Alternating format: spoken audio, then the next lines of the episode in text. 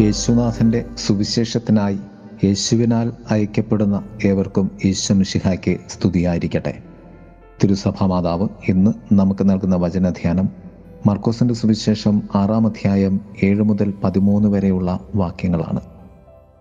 കർത്താവായ യേശുനാഥൻ തന്റെ പന്ത്രണ്ട് ശിഷ്യന്മാരെ അരികെ വിളിച്ച് അവരെ സുവിശേഷ വേലയ്ക്കായി രണ്ടുപേർ വീതം അയക്കുന്നു. മൂന്ന് ചിന്തകളിലൂടെ ഈ ധ്യാനത്തെ നമുക്ക് ക്രമപ്പെടുത്താം. ഒന്ന് ക്രിസ്തുവിന്റേതാക്കി മാറ്റിയ ശിഷ്യഗണം. അവൻ തന്റെ പന്ത്രണ്ട് പേരെ അടുത്ത് വിളിച്ച് തന്റെ സ്വന്തമാക്കിയവരെ ലോകത്തിന്റെ സ്വന്തമാക്കുവാനും അതുവഴി ലോകം തന്റെ സ്വന്തമാക്കുവാനും വേണ്ടി നിയോഗിക്കുന്നു. ക്രിസ്തുവിന്റെതായി മാറുകയല്ല ക്രിസ്തുവിന്റെതാക്കി മാറ്റുന്നവരാണ് ശിഷ്യന്മാർ. നമുക്ക് ക്രിസ്തുവിനെ സ്വന്തമാക്കുവാൻ സാധിക്കുകയില്ല. ക്രിസ്തുവിന്റെ സ്വന്തമായി നാം മാറുന്നതാണ്. അത് ക്രിസ്തു നമ്മെ വിളിക്കുകയും സ്വന്തമാക്കുകയും ചെയ്തതുകൊണ്ടാണ്. നാം ക്രിസ്തുവിനെ സ്വന്തമാക്കിയ സന്തോഷമായി അതുവഴി രൂപപ്പെടുകയാണ് ചെയ്യുന്നത്. അതാണ് ക്രിസ്ത അനുഭവം എന്ന് പറയുന്നത്. ക്രിസ്തു എന്നെ സ്നേഹിക്കുമ്പോൾ എന്നോട് അനുകമ്പ കാണിക്കുമ്പോൾ എന്നോട് ക്ഷമിക്കുമ്പോൾ എന്നെ ചേർത്തു നിർത്തി നീ എന്റെതാണ് എന്ന് പറയുമ്പോൾ എന്നിൽ അനുഭവപ്പെടുന്ന സന്തോഷത്തിന്റെ പേരാണ് ക്രിസ്താനുഭവം.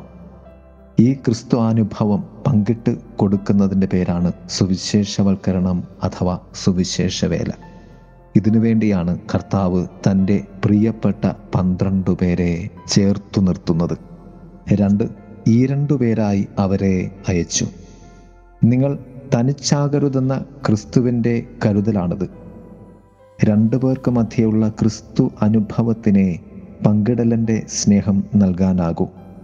ക്രിസ്തു എപ്പോഴും പിതാവിനോടും പരിശുദ്ധാത്മാവിനോടും ഒന്നായിരുന്നതുപോലെ രണ്ടുപേരെ ഒരുപോലെ വിളിച്ച കർത്താവ് രണ്ടുപേരും ഒരുപോലെ സ്നേഹിക്കുന്ന കർത്താവ് അവരെ രണ്ടുപേരായി അയക്കുമ്പോൾ ഏകവും വിശുദ്ധവും സാർവത്രികവുമായ സഭയെയാണ് ക്രിസ്തു അവരുടെ വിശ്വാസത്തിലൂടെ ലോകത്തിലേക്ക് കൊടുത്തയക്കുന്നത് അഥവാ പറഞ്ഞയക്കുന്നത്.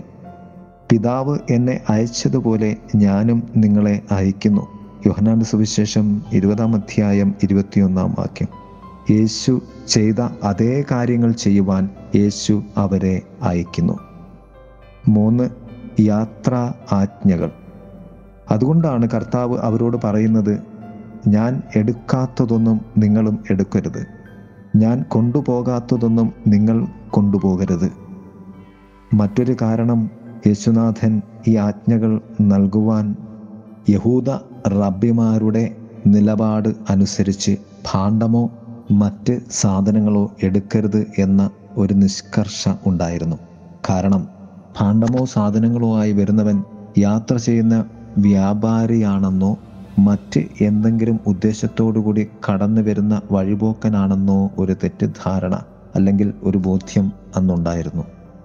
ഒരു വീട്ടിൽ പ്രവേശിച്ചാൽ ആ സ്ഥലത്ത് നിന്ന് പോകുന്നതുവരെ അവിടെ തന്നെ താമസിക്കുവിൻ. ക്രിസ്തു ശുശ്രൂഷയുടെയും സുവിശേഷവൽക്കരണ ദൗത്യത്തിന്റെയും സ്ഥൈര്യമാണ് കർത്താവ് പറയുന്നത്. കർത്താവ് പറയാതെ പറയുന്നത് നിങ്ങൾ അവിടെ നിന്ന് യാത്രയായാലും നിങ്ങളിലെ എന്റെ ചൈതന്യം ആ ഭവനത്തെ ദേവാലയമാക്കി മാറ്റും. മറ്റുള്ളവർക്ക് ആ ഭവനത്തിലൂടെ എന്നിലേക്ക് വരുവാൻ പാകത്തിന് അവിടെ യേശു ശിഷ്യരായി ആ ഭവനത്തെ ക്രിസ്തു രൂപാന്തരപ്പെടുത്തും എന്ന ഒരു നിശബ്ദ സത്യം കൂടി കർത്താവ് പറയുകയായിരുന്നു. അതാണ് ദേവാലയ സത്യവും.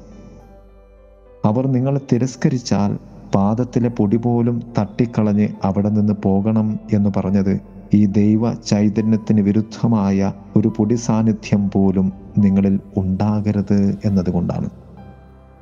പ്രിയമുള്ളവരെ നമുക്ക് ക്രിസ്തുവിന് വേണ്ടി യാത്ര ചെയ്യാം. നമ്മുടെ യാത്രകളിൽ ക്രിസ്തു ഉണ്ടെന്ന് ഉറപ്പുവരുത്താം ദൈവം നമ്മെ സമൃദ്ധമായി അനുഗ്രഹിക്കട്ടെ. ആമേൻ. കഷ്ടങ്ങൾ വന്നാലും നഷ്ടങ്ങൾ നടന്നാലും കൂടെയുണ്ടെന്നരുളിയവൻ എന്നേശുനാഥൻ.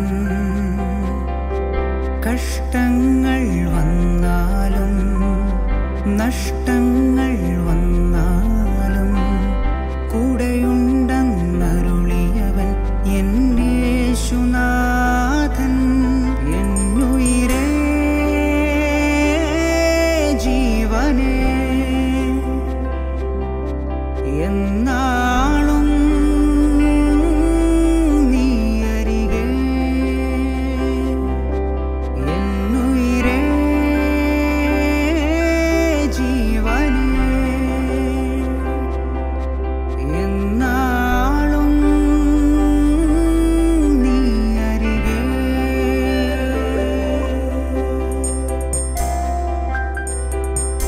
കണ്ണീരോടെ വിതച്ചിടാം.